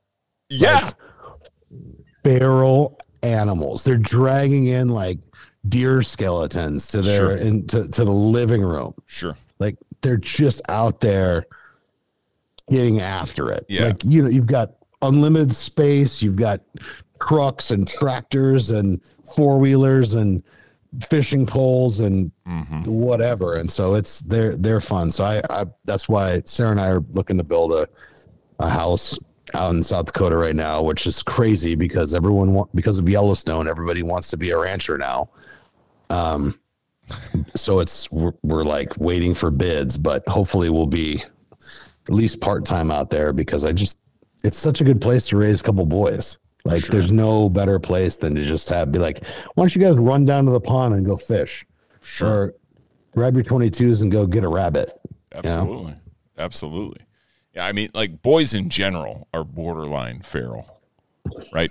put a, put them out in the woods or in nature, and yeah, like it's full on at that point. Yeah, it's we're like kind of terrified, but very excited at the oh, same time. No, it'll be so it'll be so cool.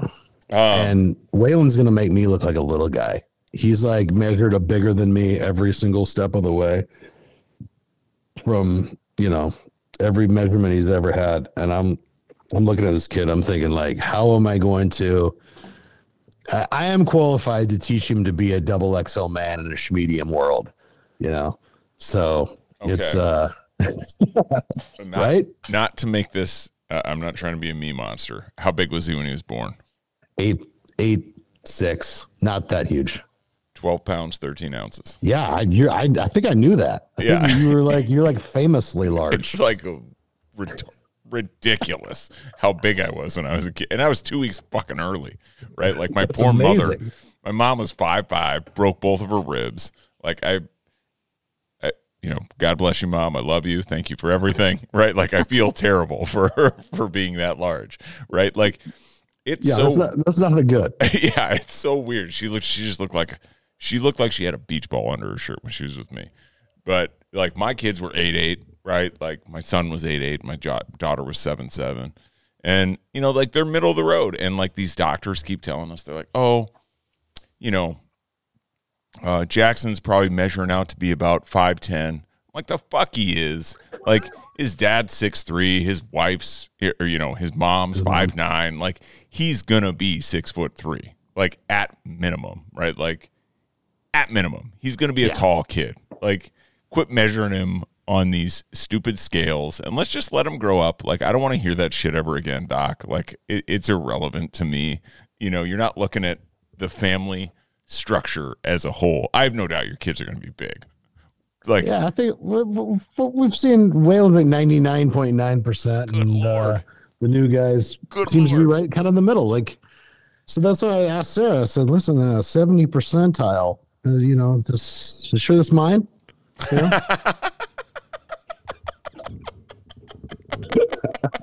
you did not find that funny. No, they never do.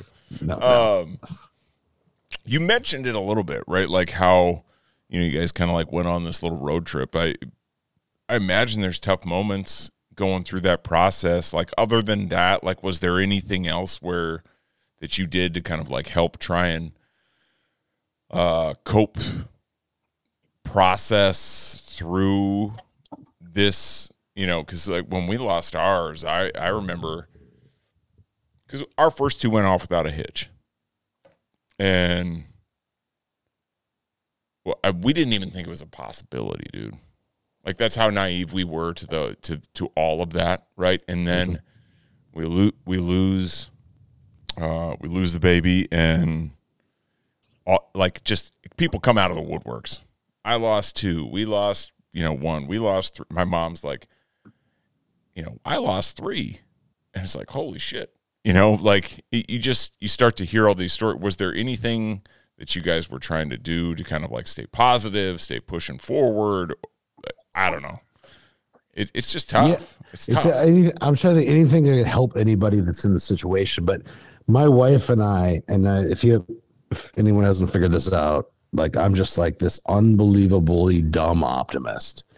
And awesome. there is nothing that has ever you know I, that got us down but my wife and i the problem the problem in our relationship is that we're the same person right we're both just messy like frat boys who are just like fully driven a thousand miles an hour sure. with uh you know like we love to be around people and we like to have fun and we like so we're both pretty resilient in that and I, that that one that broke us down pretty hard but you know you can't you're not going to change who you are and and our nature is that we are optimistic human beings mm. things have always found a way of working out for us and uh, we were able to kind of lift each other up. I think, and I yeah. think that road trip was a big part of it. You know, being out in the being out in Big Bend National Park at you know or at Elephant Tusk Campground, away from cell phones, away from everything, and sort of working uh working through it and just mm-hmm. talking on the road you know driving from place to place um being out at the ranch which is just so mind clearing. You know, yeah. like when the when the sun sets out in, in north of New Underwood in Hereford, South Dakota, which is the where I got the name of the company. Um, is the uh, there's no lights, you can't see anything. Yeah, and it's I think disc disconnecting from the bullshit you know, my wife's an influencer. She's an influencer online. She's her whole life's online. Mm-hmm. You know, that's and that's the reason why I have I have license to talk about this, uh, which is because she's already talked about it. Yeah. Uh, I don't think I really have ever have, but um, I think it was just spending the time together and realizing that we're on this we have the same goal. So it's not anyone's fault. And i think no. for for for me it was the fact that we had doctors confirm that it was not everyone's fault. So there was never a it's you it's you and there was never any resentment sure. right? Sure. Um and i, I i'm sure that that's not a, the normal uh, state of affairs in everybody's relationship and everybody's journey. Uh, I think that's even though we were unlucky in a couple of reasons, I think we were lucky in the end. And I think we were lucky to be able to get through it as a healthy couple because we, um, we didn't, we, we put ourselves in, and sort of the, this is we're in this together and we're it's going to happen somehow so and awesome. and nothing's going nothing's going to stop us that's awesome um and we'll do whatever we have to do until it works that's awesome and so I, I don't they, I I think there was a there were moments of doubt. There was moments that she was like, "Well, this is never going to happen for us," and I think I was able to pick her up. And I think there was moments and I was like, well, should we even bother trying? Like, let's go adopt some a kid or something. Sure. And she was able to pick me up, right? But it's just pure dumb optimism, which has gotten me through life. Uh, that continues to get me through life to this day and got me through, I think, the toughest thing that I've ever been through. And I've been through some shit. That's huge, man. It's so huge to have just to have that with within each other. Um, that's great. Uh, like that's super cool to hear, right? Like, because I do think, as you mentioned, right, like a lot of people do kind of like start to say, "Hey, is it you, right, or is it me, or you know, and or wearing it, you know, not necessarily putting blame, but internalizing it and letting that shit eat them, you know, from the inside out, yes. right? And then they become a different person, and it's like, oh, whoa, you know, and so that's awesome that both of you were able to kind of like navigate that together and be there for each other because it that's what you look for in a partner, right? You don't realize that when you're 22. No, you know what I mean. Six, no. You know, like that takes so long to figure out. Like, man, it's so important to find that person that's going to be there for him, not just because you're, you know, the big you know football player jock or you know the instagram influencer or whatever right? It's because like we we work together you know towards whatever right? So that's awesome man. It's super awesome to hear. So cool. Yeah. so you had waylon. Yep. i want i want to hear like what that day was like. Oh it was uh, right? it was brutal. Uh you know my wife's like five six. Uh she's not a, a big person and the uh you know, I've got like a size eight and a quarter head. I don't, you know, like they had to order special football helmets for me all small. the way since I was like a sophomore. Yeah. So, so that and childbirth uh, on a uh, on a normal size human female is not um, not ideal, if if we'll say that. So, so the doctors were concerned going in uh, sure. about just just the head size really was was the issue. And turns out it was an issue. Um, we were in we went in for an induction. We completely like oh we'll just she'll take it a shot. It'll put her in her labor. Boom. Well that's not what happened at all. Um, 50 some hours of labor. What? Yeah. Uh, it was pretty tough. And finally uh, as she was falling asleep between contractions and pushes, um, they finally called it and said we're going to a C-section. So um, went straight in, got the C-section. Uh, kid was an absolute trooper. Put up with a ton of what a pitocin and all that stuff pumped into him. Um, but he's a monster. Like he he didn't even it didn't phase him. uh, yeah, but it was tough. Um, tough for Sarah. You know, the C section is not exactly a um, gentle No. process, um, but got the dude out, and he's he he's good. Um, we get, we wound up getting help for the first few weeks, um, uh, uh, like night help, so that you know I can continue to work, and uh, she didn't have to get out of bed for a while while she recovered, and that was really really game changing. Uh, and we also realized that we're fortunate to be able to do that, but um, at our age, uh, you know, I was 40 at the Yeah. time when I had my first kid. Yeah. And I was like, you know, I, I realized at 22, you can get out of bed three times a night, but I run a company of, you know, Yeah. with, with employees that have, you know, the responsibilities themselves. So I need to keep going and uh, I, I can't just check out completely. So uh, got the help and just like we got just how we ever got Waylon, it was, you know, being able to ask for help and being able to, uh, to, to get the good people around you to, to make you successful. And I think that's something that I've learned a lot, uh, in the lat, like after 40, which is ask for help, accept help, Sure. um, seek out help. Yeah. Right Yeah. because I, I up until 39 and uh, and you know 364 days i thought i had all the answers jeff for sure. Right. Like we all did, I think, right? Until you're now responsible for another living being. Yeah. Yeah. Like, eh, look, like when I went through, and my journey was obviously a little different, is different than yours, but I just remember, um, you know, that day, uh, prior to that, like I knew we were having a kid. And I'm not like trying to be like, oh, he's just this aloof fuck who didn't pay attention. Like I knew we were having a kid. I was excited, but I don't think like the gravity of it hit me until you know I was handed my son. Mhm. Right? And I always thought that people who said you will never understand how life changing I always thought it was just complete fucking bullshit. Like people oh, they're they're just saying that cuz they have to. Like it it's not that you know like it's not that big a deal. Like so you know stupidly arrogant right? And then when that day comes i just remember just being completely overwhelmed.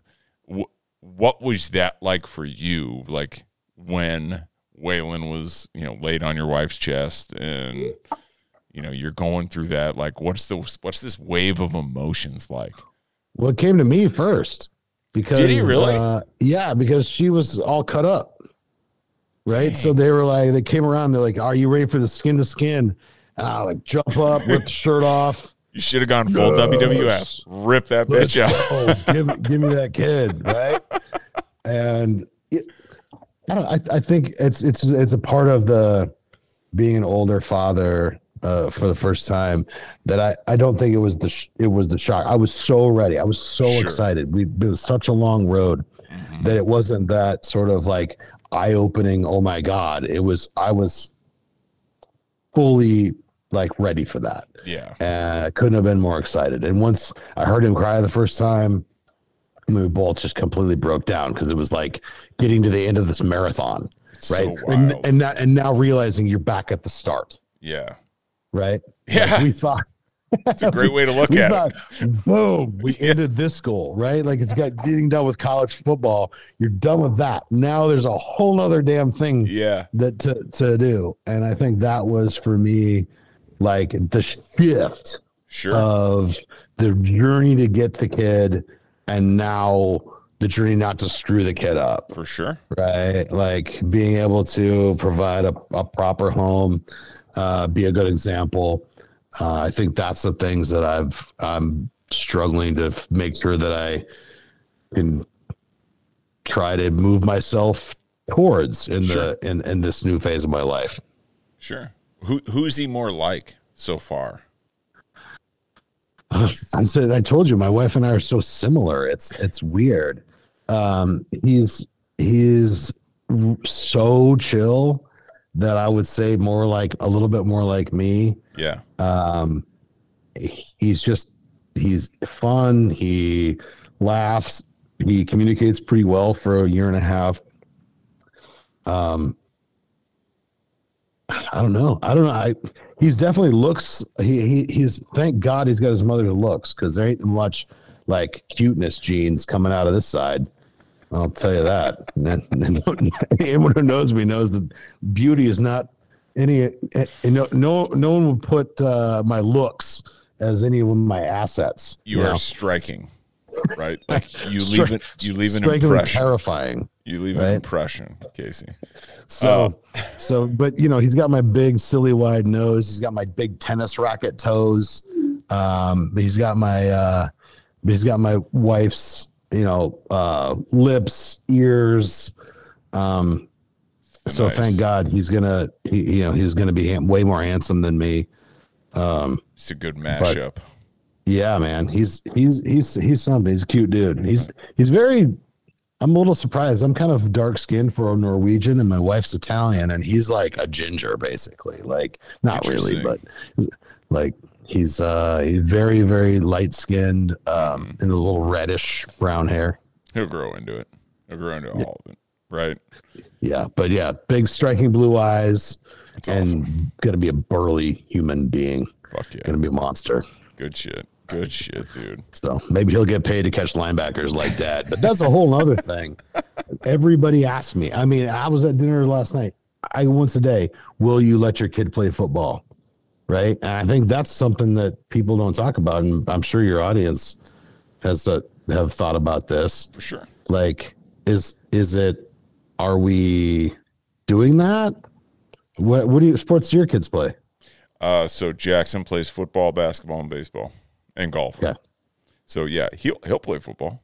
Like yeah, I did, dude. Like I played in high school. Like it is what it is, man. Like life's not living if you're not. Life's not worth living if you're not willing to take risks, right? Like you said, right? Like you one spin around this rock, have fun, and do what you want. And are there? There's risks to everything. There's risks to doing this. What if my house got struck by lightning while I was recording a podcast with you, Casey? Should I Fair not enough. do it? Like, fuck off. Right? Like, he's going to play it. I know, you know, I served in the military. Is my son to? If he wants to, I'm not to not, I'm to, I'm not to tell him not to do it. Right. You know what I mean? If he wants to do it, he's going to. And well, I think that's probably a good idea because I don't think that many sons. well, oh, is that right, Dad? Okay, that's what I'll do then. Yeah, like I'm I'm gonna encourage him and I, I don't push him, right? Like I was a baseball player. This is the first year he played baseball. He's been playing football for four years. Mm. Right? Like I'm not pushing him in any direction outside of you're not playing fucking hockey. Just because because I would like somewhat of a life. Okay. Oh, sorry. I mean, you're living in Minnesota. I thought that was important. No, it's definitely like part of like the culture here. Uh, you understand that, right? Like it's it's it's in their blood, but um, eh, to me, I'm not I'm not pushing him, and I'm definitely not presenting it to him. If he finds it, sure, I'll support yeah. it, right? Like, and so it's the same with football. Like he he loves it. He loves playing. Now, am I putting him in tackle at at seven? Hell no. Like that's just stupid at that yeah. age right? Like you're not learning anything. It's just, you know, the biggest seven year old is the greatest football player on the planet. Well, that yes. doesn't translate, right? Like I hit my growth spurt when I was 16 years old. I went from 5'10 to 6'3, right? And I'm assuming you went through a growth spurt as well, where you turned into a, just a beast, right? And before that, you were you were what you were, but then you became this physically imposing human. And it's like, all right, now I have hit puberty and I can compete, you yeah. know? And so he's not playing tackle at seven. It's flag, it's learning the game, it's learning routes, it's learning concepts, it's things of, of that nature. And then, yeah, maybe when you're 10, 12, all right, you want to put some pads on and go knock some heads? Okay, Go for it, dude. Yeah. I, I feel almost exactly the same, but I, I get people are surprised, especially out here, when I say that I would do it. Um, I, I think bet, the game is going to be very different. I bet uh, by that time, people are people have turned on the game pretty hard uh, especially out here. But which um, which blows my they they're turning on it. Uh, not to derail, they're turning on it and putting their kids in lacrosse. right, right, yes. What? That's what it's, it happens everywhere. Yes, that's What? very thing. Yes. well, what's your end game for lacrosse? I mean, Yeah. same. You know. They're in pads, they're running into each other, beating each other up with sticks. Like, why is that better? I I, I don't get it, man. Like, sports are sports. Let them play, or don't. Yeah, I don't true. care. No, Like- I definitely gonna let Waylon do whatever he wants, but I yeah, I have a sneaking suspicion he'll be uh, linebacker catcher, just like Dad. slash wrestler. So a possible wrestler. you know, like yeah, I'll, I'll say, hey, hey, buddy, uh, I'm not giving you any money, but here's uh, uh, it's eight weeks uh, supply of tuna fish. yeah, Go go live out of your car in Ohio with Eric Bischoff. protein and brown rice. Go nuts. 100%, dude. Um Yeah, brother, I'm excited for you, man. I'm excited to see where, you know, how where your journey takes you on number 2. That's that's that's going to be super cool. Um and I've taken up a ton of your time. You got anything else you want to chop up tonight? I don't want to like keep you any longer. I know it's later out there for you than it is here for me. Nah, it's only seven. I've got plenty of time to get back for bedtime. Uh, no, man, I'm I'm I'm happy. Uh, I appreciate uh, you having me on. I don't. Hopefully, there's something that we discussed that's helpful for somebody uh, For out sure. there. Hundred percent, it is, man. Hundred percent, it is. And and you know, part of part of this for me is just like, look, like uh, I want my kids to know so much about me. Uh, so I lost my dad, you know, eight years ago, um, and I didn't know my dad.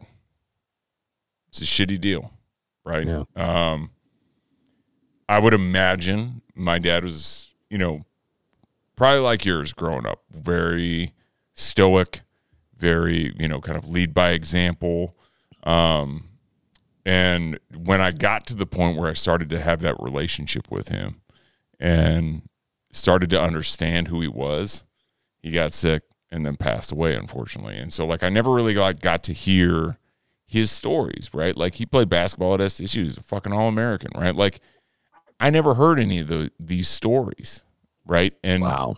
so I want to like, I just I kind of wanted to like provide this vehicle where hopefully I'm okay and I'm gonna be around a long time, you know. But in the awful event that something terrible happens, like there's this thing out there, Oral that they- history, man.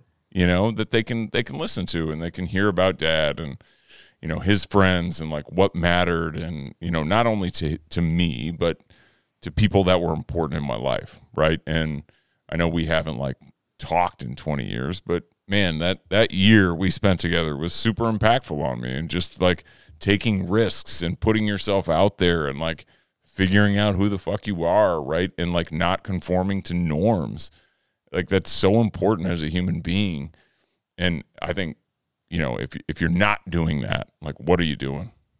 Ah, dude. You yeah, know? you hit the nail on the head. I mean, that's what it was all about. That's what you and I went through, and that's why we went through it. And that's, I think, big, big time shaping for for, me sure. anyway. for sure You know, like like just standing up there for the first time and turning the amp on and saying, you know what, whatever. yeah Like, what does it matter if they if someone laughs about us tomorrow or says we suck? stepping out of those comfort zones dude right like that's it's so important to like growing you know so that, And you that- hope that you hope that your kids can do that. And I mean, this is a very cool oral history thing, man. I, you know, this stuff will live forever. And that's another, it brings up another thing. It's like, we're, can you imagine if we'd have, if our parents had Instagram when they were in college, like what, what more we would know about them rather than the, the couple like snaps from a Halloween party that we have, like in a book? Exactly. Right. Like all I know, you know, I shouldn't say all I know, but a lot of what I know now about my dad is from stories from other people. Right. Yeah. And so it's like I want to be able I want him to hear these stories from me in my voice, right? Like talking to the people that I went through them with. So you That's know, cool, man. I'm glad you're doing it. This is a very cool thing. I appreciate uh, being, you know, getting a chance to get on here 100%, and uh, dude. cut some stuff up and just just reconnect. Actually, absolutely, brother, absolutely.